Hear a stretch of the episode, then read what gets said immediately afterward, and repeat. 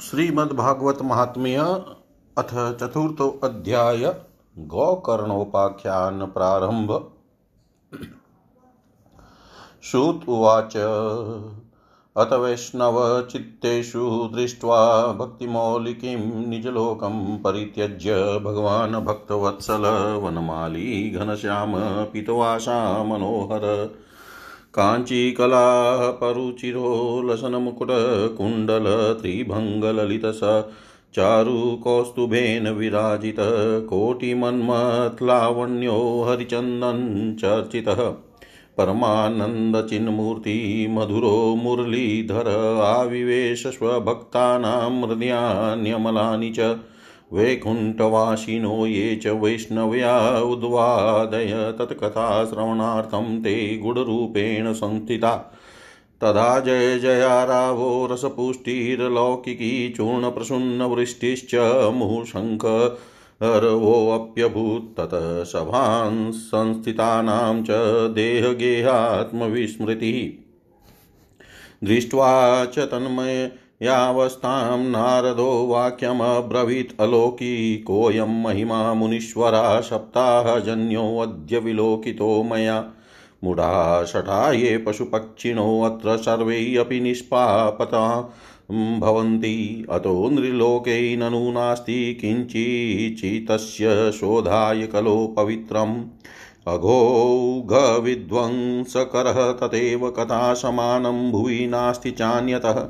के के विशुध्यन्ति वदन्तु मह्यं सप्ताहयज्ञेन कथामयेन कृपालुभिलोकहितं विचार्य प्रकाशितकोऽपि नवीनमार्गः कुमाराऊचु ये मानवा पापकृतस्तु सर्वदा सदा दुराचाररता विमार्गगा।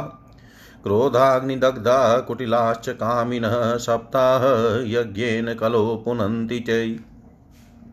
सत्येन हिना पितृमातृदुःशकाः, स्त्रीष्णा कुलाशा ये धर्मवर्जिताः, ये दाम्भिका मत्सरिणोऽपि हिंसकाः सप्ताहयज्ञेन कलो पुनन्ति ते।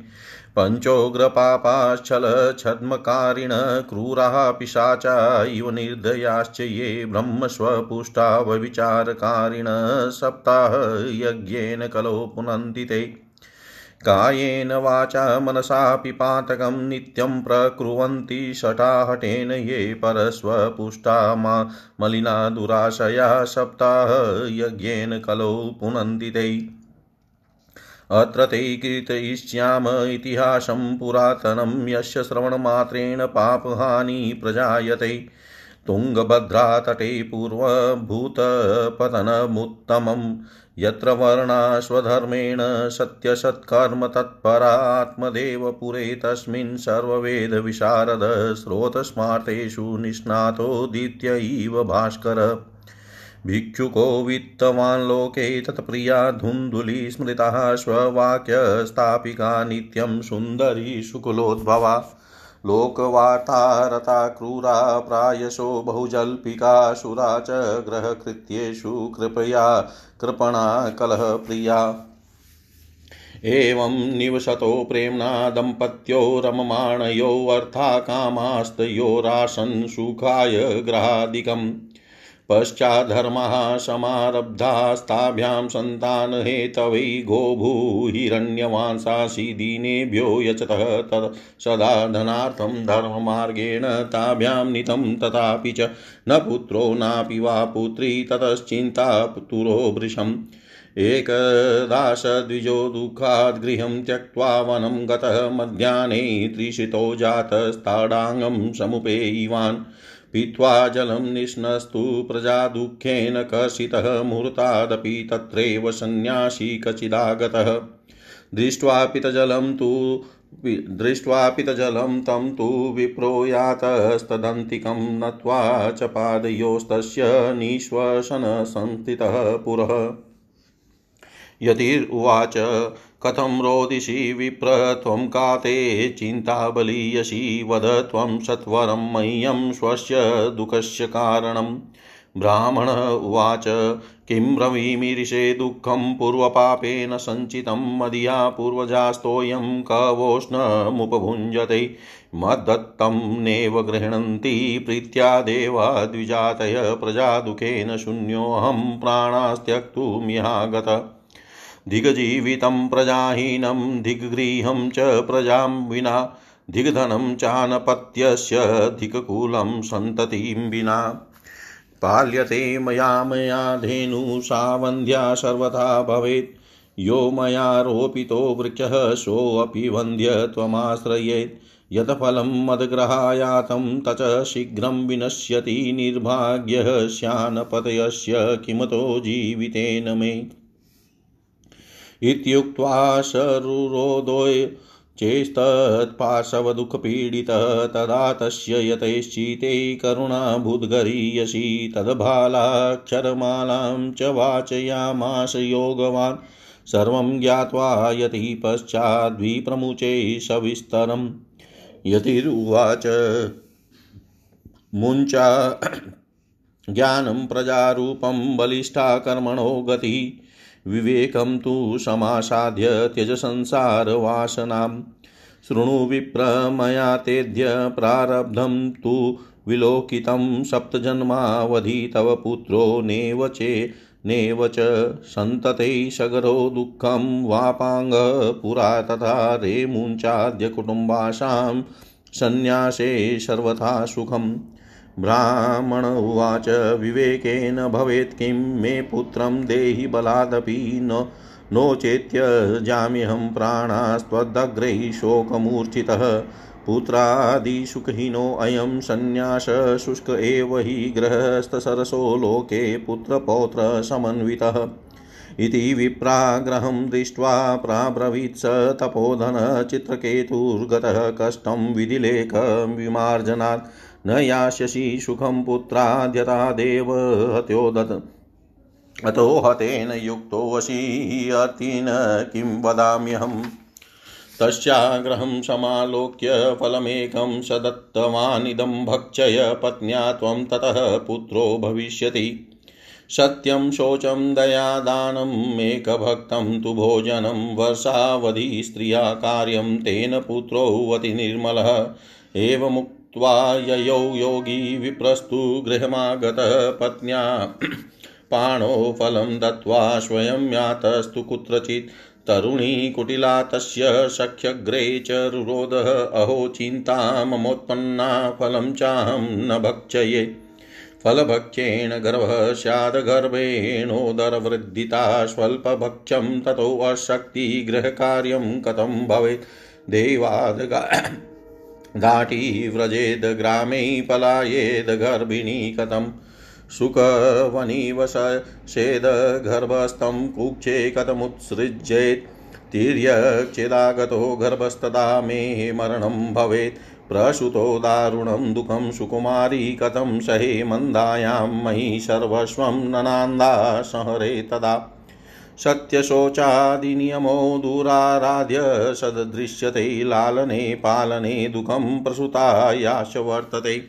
वन्द्या वा विधवा नारी सुखिनी चेति मे मति, एवं कुतर्कयोगेन तत्फलं नेव भक्षितम्। पत्या पृष्टं फलं भुक्तं भुक्तं चेति तैरितम् एकदा भगिनी तस्यास्तद्गृहं स्वेच्छया आगता तदग्रे कथितं सर्वं चिन्तेयं महती मे। दुर्बला तेन दुःखेन हि अनुजे करवाणि किं। सा ब्रवीन्न मम गर्भोऽस्ति तं दास्यामि प्रसूतितः। तावत् कालं सगर्वेव गुप्तातिष्ठ गृहे सुखम्। वित्तं त्वं मतपतैर्यच्छ स ते दास्यति बालकं सा शाणमाशिको मृतो बाल इति लोको वदिष्यति, तं बालं पोषयिष्यामि, नित्यमागत्य ते गृहे। फलम् अर्पय, धेनुवै त्वं परीक्षार्थं तु साम्प्रतम् ततदाचरितं सर्वं तदेव स्त्रीस्वभावतः। अत कालेन सा नारी प्रसुता बालकं तदा आनीय जनको बालं रहस्ये धुन्धुलिं ददौ।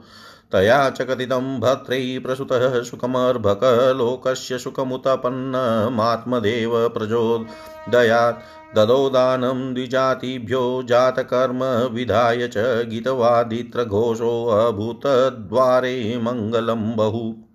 भर्तृरग्रे अब्रवीद्वाक्यं स्तन्यं नास्ति कुचे मम अन्यस्तन्येन निर्दुग्धा कथं पुष्णामि बालकम्। मत्स्वशुषश्च प्रसुतायामृतो बालस्तु वर्तते तामा कार्यं गृहे रक्ष साते अर्भं पोषयिष्यति।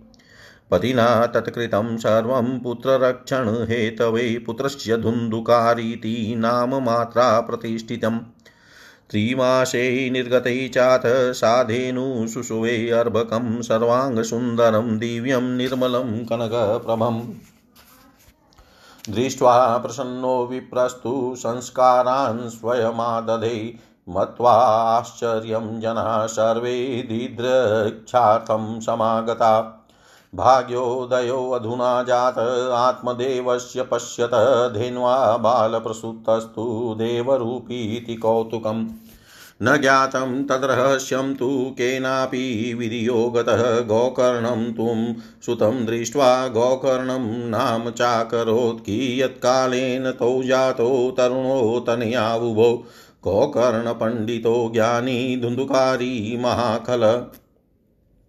स्नानशोचक्रियाहीनो दुर्भक्षी क्रोधवर्धितः दुष्परिग्रहकता च सवहस्तेन भोजनम्। चौरसर्वजनद्वेषी परवेश्मप्रदीपकलालनायार्भकान् धृत्वा सद्यकूपे न्यपातयत् हिंसकः शस्त्रधारी च दीनान्धानां प्रपीडक चाण्डालभीरतो नित्यं पाशहस्तस्वसङ्गतः तेन वेश्याकुसङ्गेन पित्र्यंवितं तु नाशितम्।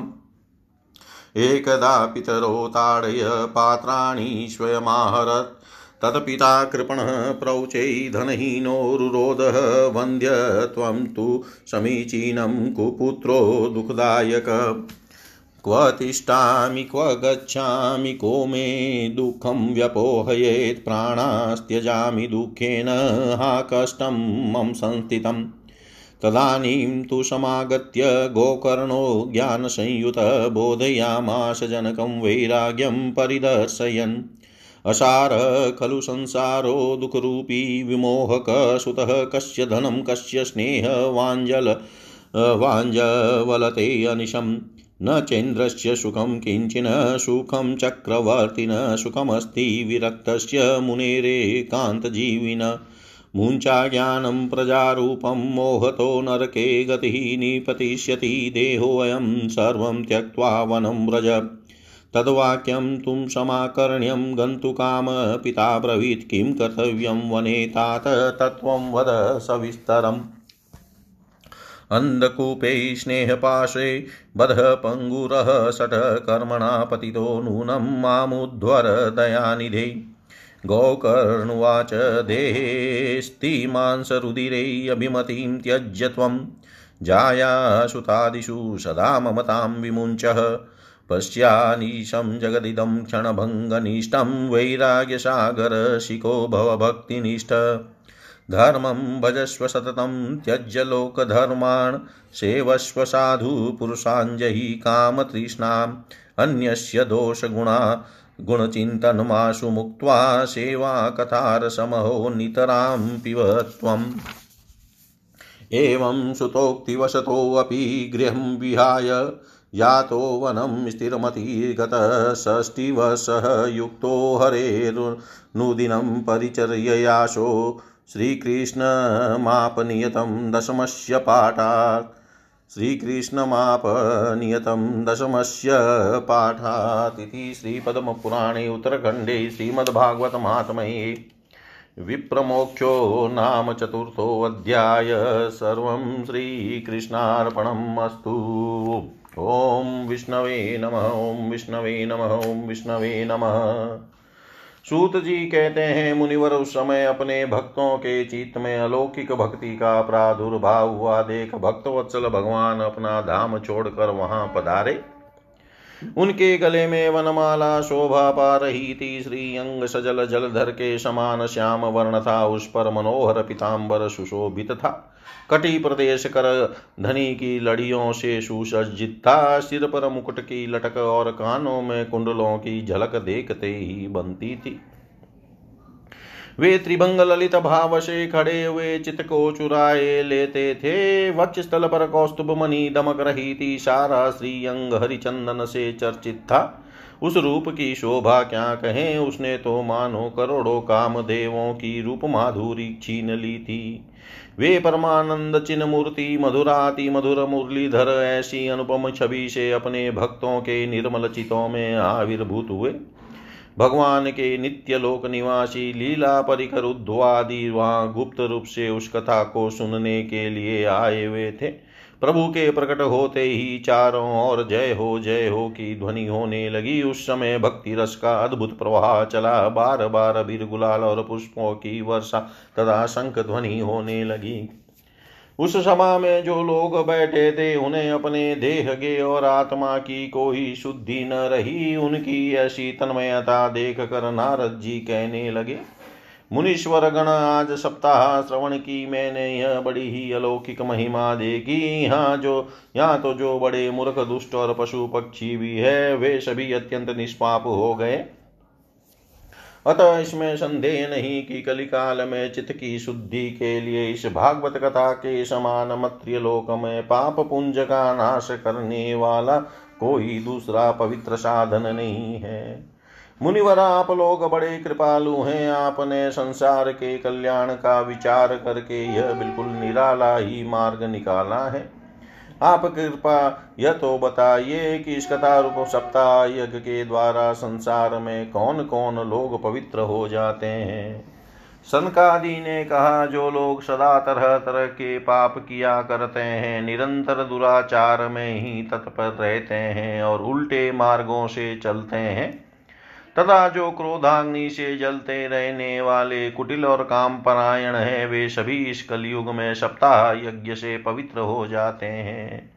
जो सत्य से च्युत माता पिता की निंदा करने वाले तृष्णा के मारे व्याकुल आश्रम धर्म से रहित दम्भी दूसरों की उन्नति देख कर कुड़ने वाले और दूसरों को दुख देने वाले हैं, वे भी कलयुग में सप्ताह यज्ञ से पवित्र हो जाते हैं।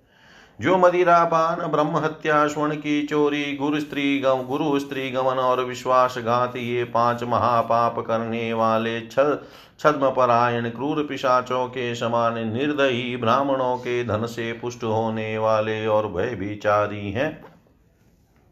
वे भी कलयुग में सप्ताह यज्ञ से पवित्र हो जाते हैं।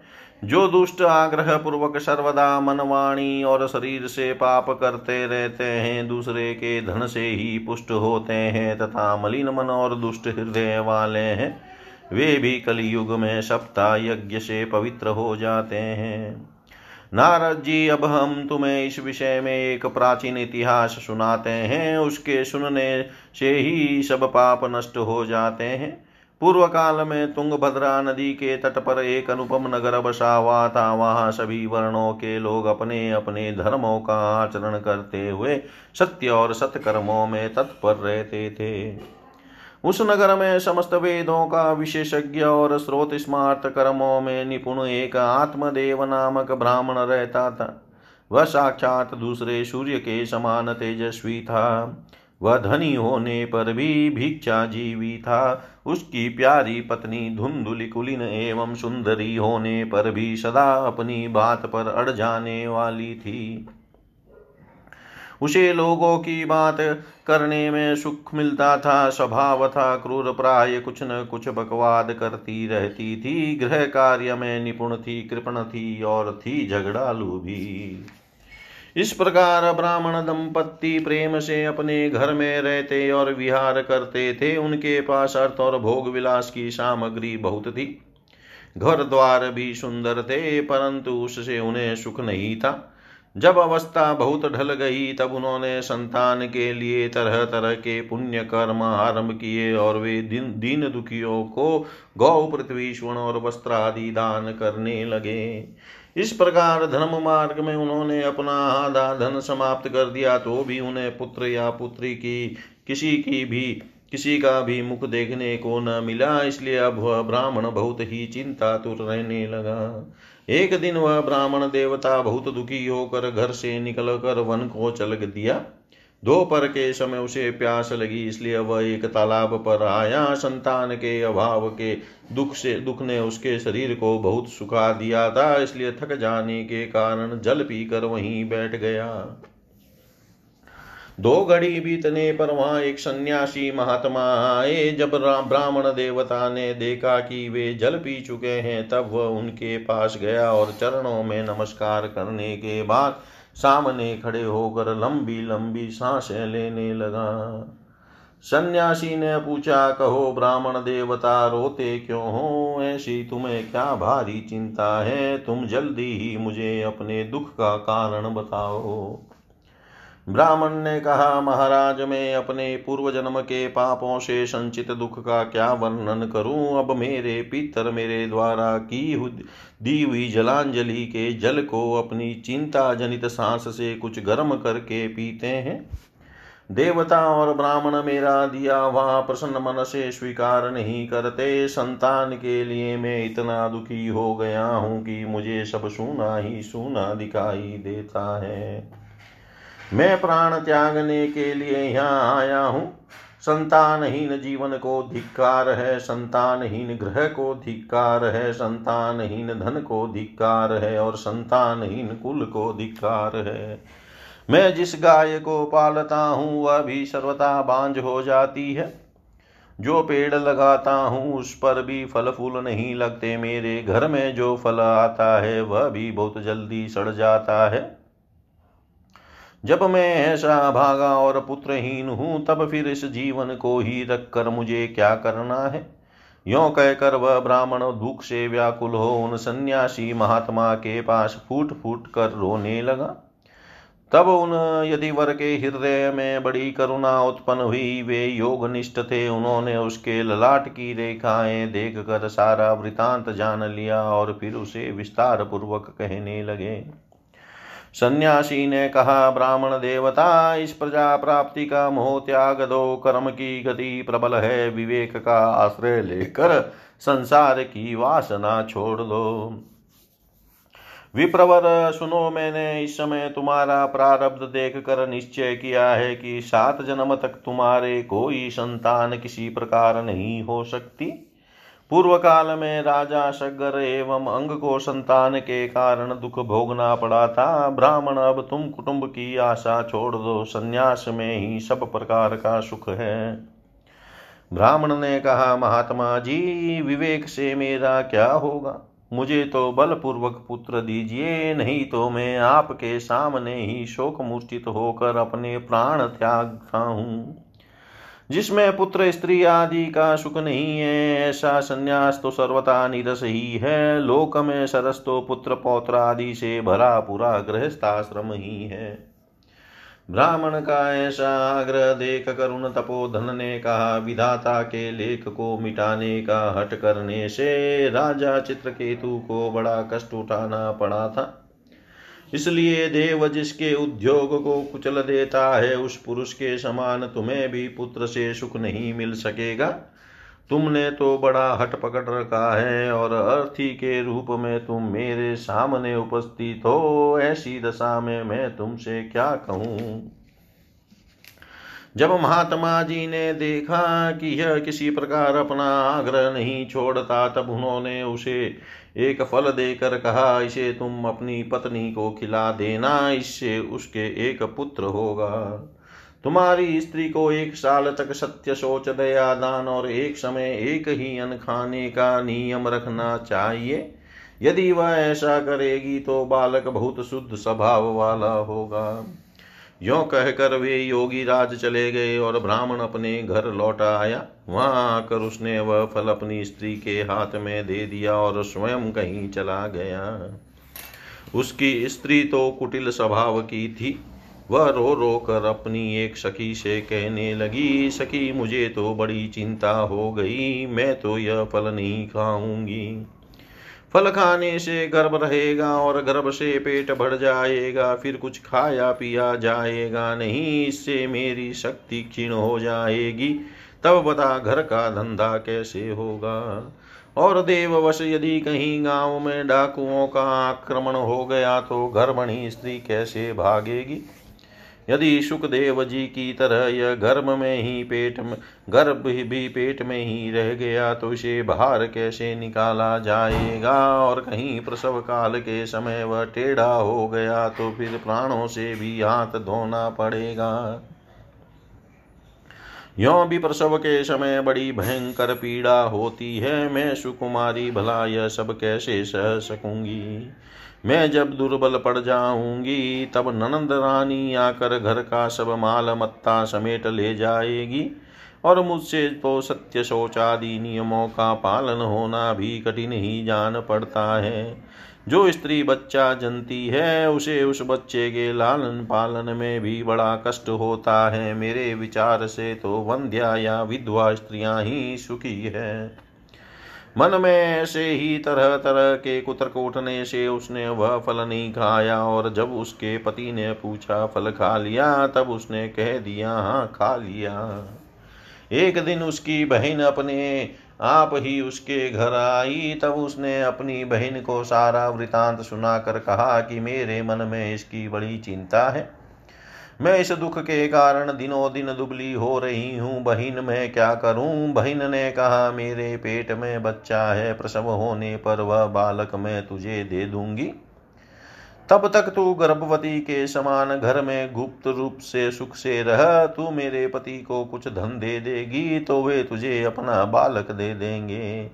हम ऐसी युक्ति करेंगे जिससे मैं सब लोग यही कहें कि इसका बालक छह महीने का होकर मर गया और मैं नित्य प्रति तेरे घर आकर उस बालक का पालन पोषण करती रहूँगी। तू इस समय इसकी जाँच करने के लिए यह फल गौ को खिला दे। ब्राह्मणी ने स्त्री स्वभाववश जो जो उसकी बहन ने कहा था, वैसे ही सब किया। इसके पश्चात समय अनुसार जब उस स्त्री के पुत्र हुआ, तब उसके पिता ने चुपचाप लाकर उसे धुंधली को दे दिया और उसने आत्मदेव को सूचना दे दी कि मेरे सुखपूर्वक बालक हो गया है। इस प्रकार आत्मदेव के पुत्र हुआ सुनकर सब लोगों को बड़ा आनंद हुआ। ब्राह्मण ने उसका जात कर्म संस्कार करके ब्राह्मणों को दान दिया और उसके द्वार पर गाना बजाना तथा अनेक प्रकार के मांगलिक कृत्य होने लगे।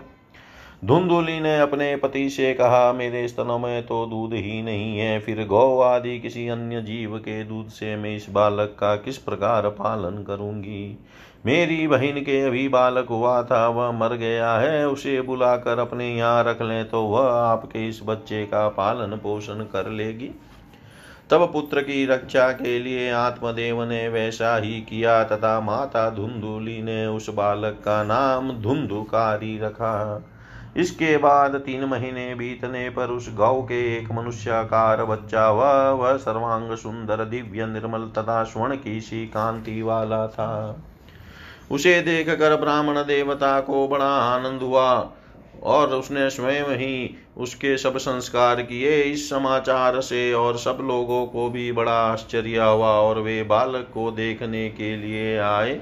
तथा आपस में कहने लगे, देखो भाई, अब आत्मदेव का कैसा भाग्य उदय हुआ है? कैसे आश्चर्य की बात है कि गौ के भी ऐसा दिव्य रूप बालक उत्पन्न हुआ है।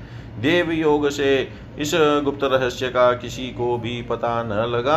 आत्मदेव ने उस बालक के गौ के से कान देखकर उसका नाम गौकर्ण रखा। कुछ काल बीतने पर वे दोनों बालक जवान हो गए। उनमें गौकर्ण तो बड़ा पंडित और ज्ञानी हुआ, किंतु धुंधुकारी बड़ा ही दुष्ट निकला। स्नान शोचादि, ब्राह्मणोचित आचारों का उसमें नाम भी न था और खान पान का ही कोई परहेज था। क्रोध उसमें बहुत बड़ा चढ़ा था। वह बुरी बुरी वस्तुओं का संग्रह किया करता था। मुर्दे के हाथ से छुआया वान भी खा लेता था।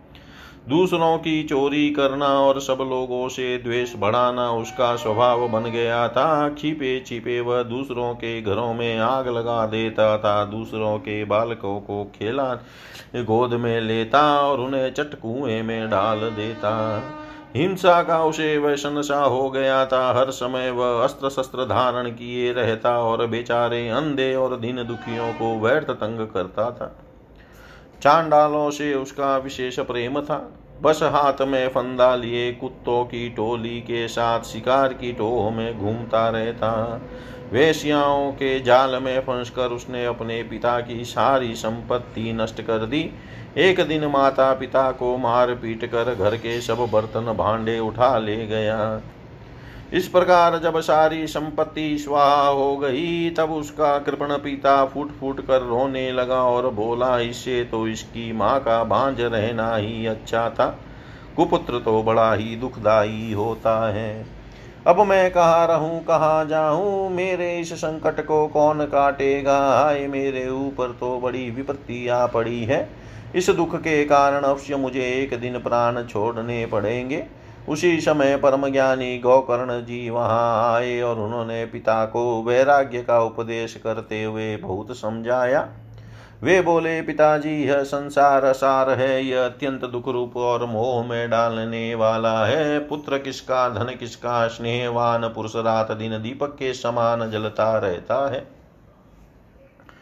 सुख न तो इंद्र को है और न चक्रवर्ती राजा को ही सुख है तो केवल विरक्त एकांत जीवी मुनि को। यह मेरा पुत्र है, इस ज्ञान को छोड़ दीजिए, मोह से नरक की प्राप्ति होती है, यह शरीर तो नष्ट होगा ही, इसलिए सब कुछ छोड़कर वन में चले जाइए। गोकर्ण के वचन सुनकर आत्मदेव वन में जाने के लिए तैयार हो गया और उनसे कहने लगा बेटा, वन में रहकर मुझे क्या करना चाहिए? यह मुझसे विस्तार पूर्वक कहो, मैं बड़ा मूर्ख हूँ। अब तक कर्म वश स्नेह पाश में बंधा हुआ पंग की भांति इस घर रूप अंधेरे कुएँ में ही पड़ा रहा हूँ। तुम बड़े दयालु हो, इससे मेरा उद्धार करो। गौकर ने कहा, पिताजी, यह शरीर हड्डी, मांस और रुधिर का पिंड है, इसे आप में मानना छोड़ दें और स्त्री पुत्र आदि को अपना कभी न माने। इस संसार को रात दिन क्षण भंगुर देखें, इसकी किसी भी वस्तु को स्थायी समझकर उसमें राग न करें। बस एकमात्र वैराग्य रस के रसिक होकर भगवान की भक्ति में लगे रहे, भगवत जन ही सबसे बड़ा धर्म है। भगवत भजन ही सबसे बड़ा धर्म है। निरंतर उसी का आश्रय लिए रहे। अन्य सब प्रकार के लौकिक धर्मों से मुख मोड़ लें। सदा साधु जनों की सेवा करें। भोगों की लालसा को पास न पटकने दे तथा जल्दी से जल्दी दूसरों के का विचार करना छोड़कर एकमात्र भगवत सेवा और भगवान की कथाओं के रस का ही पान करें। इस प्रकार पुत्र की वाणी से प्रभावित होकर आत्मदेव ने घर छोड़ दिया और वन की यात्रा की। यद्यपि उसकी आयु उस समय साठ वर्ष की हो चुकी थी, फिर भी बुद्धि में पूरी दृढ़ता थी। वहाँ रात दिन भगवान की सेवा, पूजा करने से और नियम पूर्वक भागवत के दशम स्कंद का पाठ करने से उसने भगवान श्री कृष्ण चंद्र को प्राप्त कर लिया।